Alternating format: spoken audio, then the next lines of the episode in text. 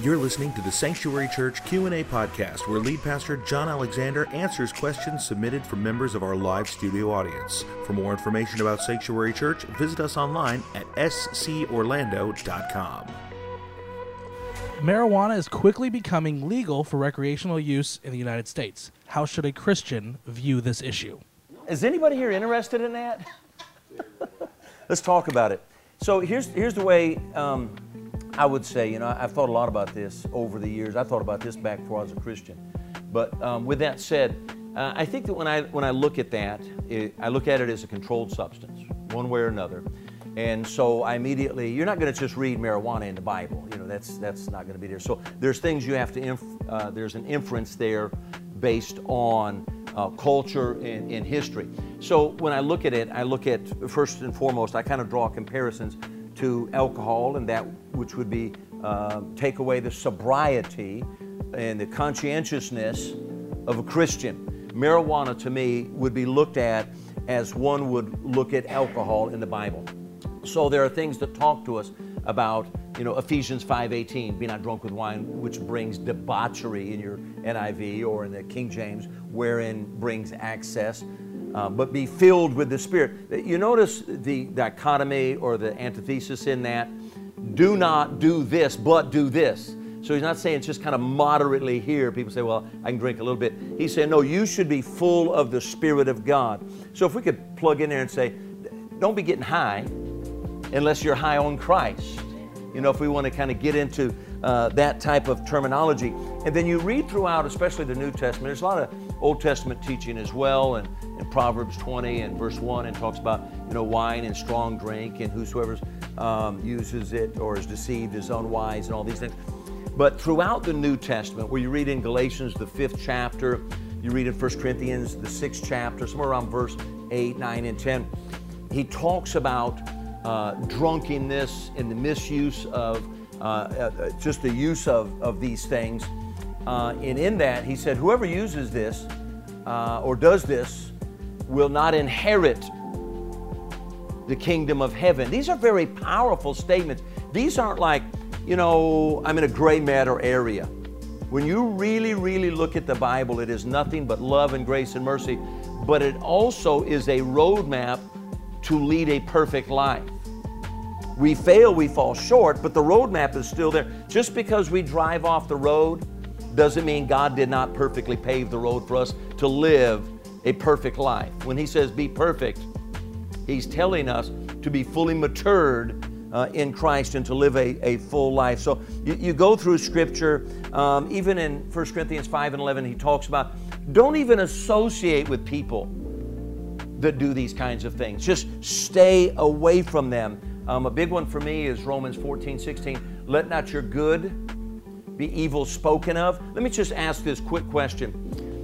You know, for, for anybody that would hear or otherwise say, you know, I, I think it's all good and everything, how many would want their, their, their surgeon just before they performed uh, open heart surgery to just uh, smoke a joint? You know, it relaxes me kind of feeling. Is there anybody that, because if, if that's the case, we need to talk, you know. You, you're high on something else. It's crazy. There is the ask God, that's about anything. Does this glorify you, God? Where does this take me in the long run? Where is this bringing to me? Bringing me to. Remember, there's a lot of things that are they're not necessarily sin, heaven, hell, but they're not necessary because they take us in a path of destruction. So now we recognize, you know, Paul talks about to Timothy because he was extremely sick with stress and anxiety, you know, a little wine for thine often infirmities. That was a medicinal statement that he was giving him. And, and from a medicinal place, even when they offered, you know, the gall and so forth to Christ, that, that's, there's a level of a medicinal aspect that is given throughout Scripture. I don't have any issues with that at all. It's kind of like if you take hydrocodone because you had back surgery, to which I did have back surgery, and um, I, I decided I'm not taking any medicine, and it liked to destroy everything. The doctor said, No, you need to do this. I did it, got through it. And then that became the use was correct, it was the abuse that destroys. And there's such a fine line between abuse and correct use. And so they say, well, um, so I'm going to go into this. Quote me on it, not quote me on it. But, you know, if there is a, a glaucoma effect, or, you know, like they say, you, I guess you take marijuana and it's good for glaucoma. I mean, is this correct? Yeah, medically. There's a medical aspect. Personally, I don't have an issue because why would a person say, you can't take that for glaucoma, but you can take oxycodone, which may be more addictive? It makes zero sense biblically. It makes zero sense ethically to me. Now, by all means, don't go to your kids and grandkids and say, Pastor said it's cool. He didn't say that. Be very careful about what you justify and be very careful about what you condemn. So I think that's a very good question, very good statement. Because all of us, if we're in pain, you know, you, you may take a something for a migraine. You, may go to a doctor and get something a lot stronger uh, as well. So be careful between abuse and abuse. While we're talking about it, since it's a hot topic, what about CBD oil and similar products to that? First of all, uh, let's be wise as serpents and harmless as doves. Let's let's pray about what we do when it's outside of the lines. We ought to pray about what we do when it's inside the lines, right?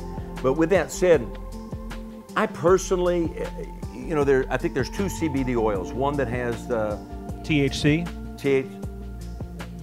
A couple of you knew that real quick, but anyway, so one that has the THC and then the other that doesn't have the THC.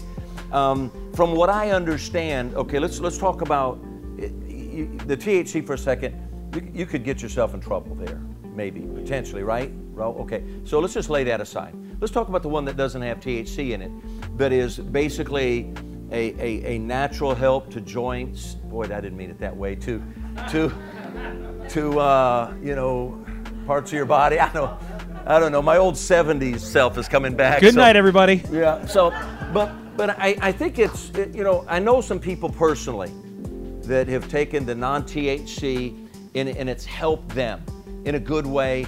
And it was, you know, the, the, studies I've seen, I haven't seen anything bad. You want to keep an eye on it. But as of right now, I, I don't know that there's an issue with that. I think that um, it would be less than maybe taking an aspirin. But you want to be careful because the, when they find out something's bad, it's usually after those who initially took it for 10 years, you know, and then you got a the third eye or something, you know, and it's just.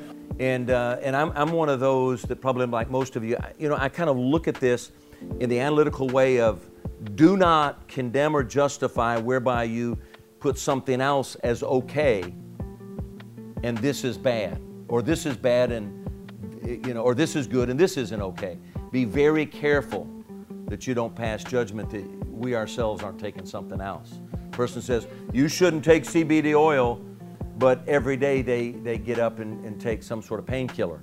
I think it's, don't quote me, but I think in the New Testament, when you read the word sorcery. witchcraft, sorcery, it comes from the Greek word pharmakia, where we get the word pharmacy.